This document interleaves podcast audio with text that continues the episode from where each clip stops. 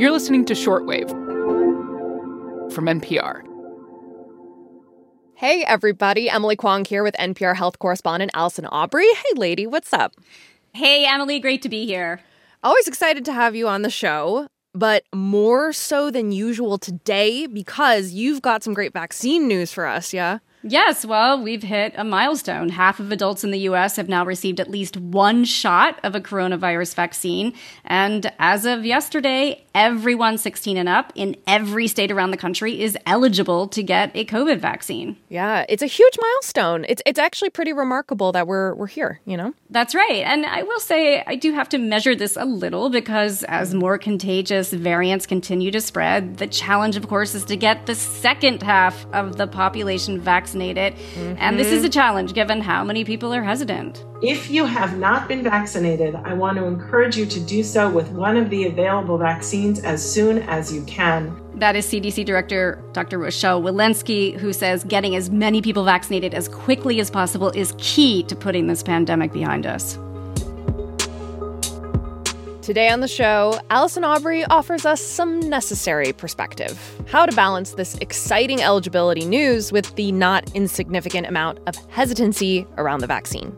You're listening to Shortwave, the daily science podcast from NPR.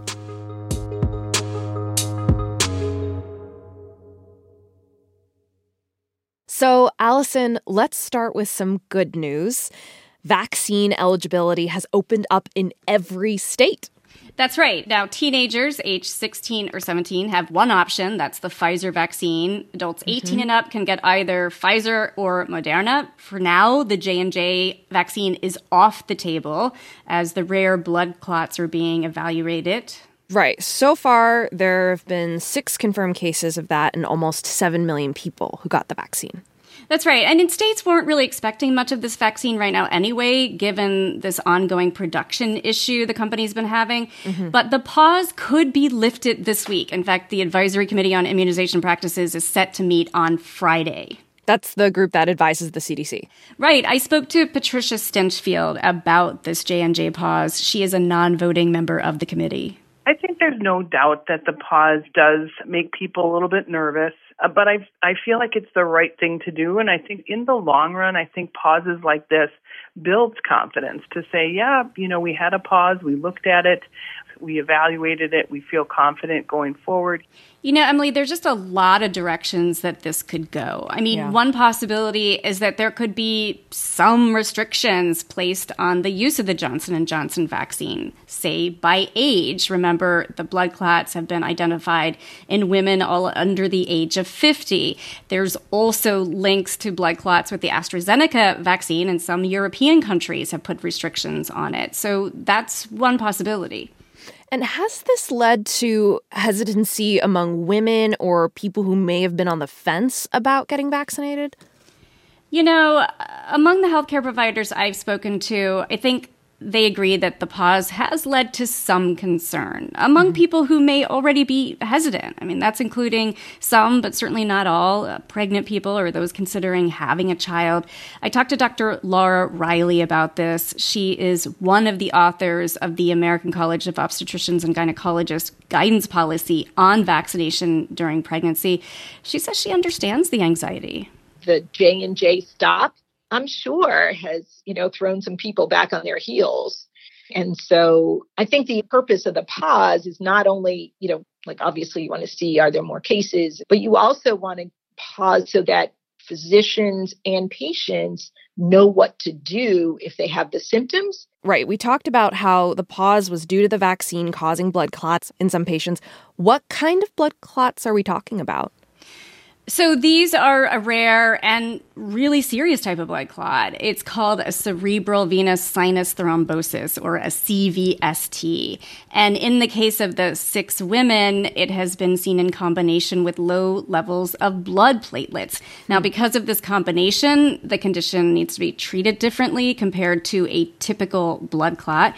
But the symptoms can include a really bad headache, uh, blurred vision, fainting, loss of control over movements in parts of the body, and even seizures. So, you know, once the pause is lifted, presuming it will be lifted at some point, mm-hmm. people could be warned after vaccination hey, you know, if you get this really severe headache or one of these other symptoms, it could be a warning sign. And physicians would also know how to respond. I mean, Dr. Riley says for now, she is definitely advising patients to go ahead, get the Pfizer or Moderna vaccine because they're available. Mm-hmm. And she's also reminding people why. I mean, the risks of not getting vaccinated far exceed the risks tied to the shots. Absolutely. I mean, the vaccines are really our strongest weapon against deaths due to COVID 19. But we really do see hesitancy cropping up. I mean, there are new reports of vaccine appointments going unfilled, even in places that have already opened up eligibility. Absolutely. I mean, you scan the headlines. There were reports from West Virginia, parts of Ohio, Mississippi, really too many to name. It's from pharmacies and clinics. There are just lots of reports of vaccination sites that have not seen appointments fill up as quickly as the supply has come in. I spoke to Claire Hannan of the Association of Immunization Managers about this. You know, it is certain areas of the country, certain counties, they tend to be white, conservative, evangelical counties, um, rural areas.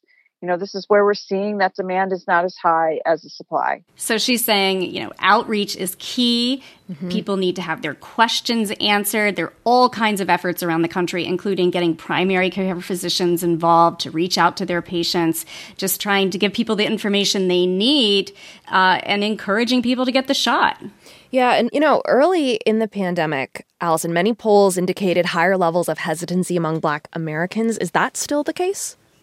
Yeah, I mean, a Kaiser Family Foundation poll at the time of the vaccine rollout back in December found 52% of Black Americans said they would wait and see before signing up for a vaccination. Mm-hmm. Now, a more recent poll suggests that hesitancy among Black people may be waning. Uh, mm. Uh, this recent NPR PBS NewsHour Marist poll found 25% of Black respondents did not plan to get the shot. And this mm-hmm. compared to 28% of white respondents who said they did not plan to get the shot. So, really, not a big difference there at all. Mm-hmm. And Claire Hannan says there have been a lot of successful outreach efforts, and clearly there's more access now to the vaccine, especially in urban areas. Black doctors, black ministers, um, black nurses. There are so many black leaders involved and engaged, getting vaccinated, being you know vocal about it. I think it's helping tremendously. Yeah, that seems like progress and and good news. But uh, is the Johnson and Johnson pause slowing down this progress? You know, it certainly doesn't help. And I yeah. think the answer is sort of, you know, it depends. It depends on how strong and for what reasons people have been hesitant. I spoke to Calvin Johnson. He's a doctor in the Los Angeles area. He's been spending a lot of time in his community, including at the church where he is a member answering questions among people who were very hesitant at the time the rollout began. Now, he told me he does think he's making progress, but you just don't win everyone over all at once, he says. So, among the people who are most resistant, the Johnson & Johnson pause may be making some of them more skeptical. I think that my job is going to be more difficult given the pause in the J&J vaccine. There's fear and there's anger. The thought is that they've been tricked. It's the vaccine came out too fast. It wasn't tested enough.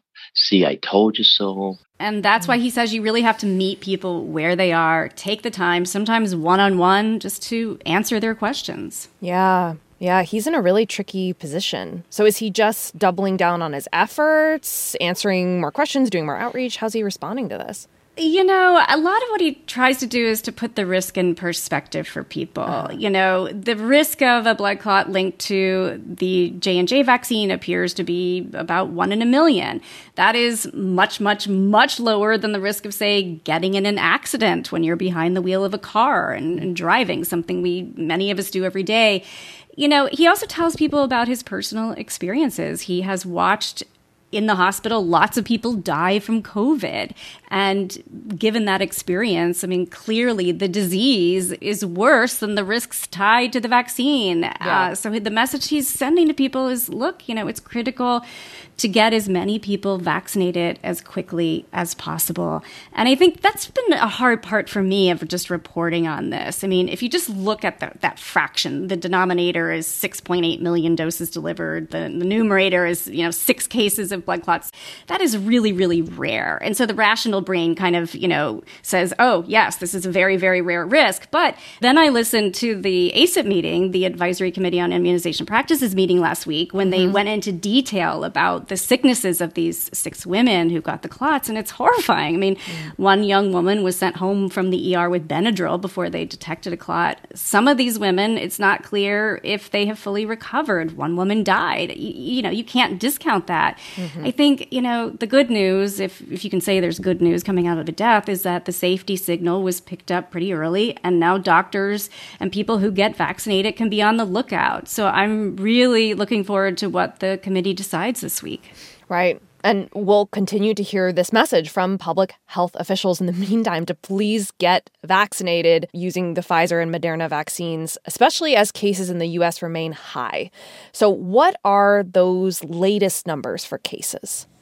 You know, there's still a, more than 60,000 new cases a day. Mm-hmm. Deaths have been declining down to about 700 or so a day, but it's mixed around the country. I mean, take New York, New Jersey. The cases are declining there. That's good news. But cases have been rising in hotspots, including Michigan, Pennsylvania, parts of Florida, parts of Washington state. I mean, bottom line, the virus is still circulating. And I talked to Dr. David Rubin about this. He's the director of the policy lab at Children's Hospital of Philadelphia, and he analyzes all the trends. Americans have quickly retreated from any sort of social distancing. So there's kind of this mismatch right now where I think a lot of young and middle aged adults, are, in particular, and those who are vaccine hesitant, are being swept up a bit into this long tail and a bit of a spring resurgence. So now that eligibility has opened up, Emily, I think the hope is that many of these unvaccinated young or middle aged adults will opt to get the shot, which will help to put this pandemic behind us. Hmm. Yeah, the road ahead of us really continues with this. Allison, thank you so much for this reporting and bringing it to shortwave. We really appreciate you. Great to be here, Emily. Today's episode was produced by Rebecca Ramirez, edited by Jane Greenhalgh and Gisele Grayson, and fact checked by Rasha Aridi, who has graduated from shortwave intern to news assistant. Rasha, we're very excited you'll be staying on with us. I'm Emily Kwong. Thanks for listening to Shortwave, the daily science podcast from NPR. In stressful times, you want to spend your time checking out not just what's best, but what's best for you. We know you care about what you watch, what you read, and what you listen to. NPR's Pop Culture Happy Hour podcast is with you five days a week to make sure that time is well spent. Listen now to the Pop Culture Happy Hour podcast from NPR.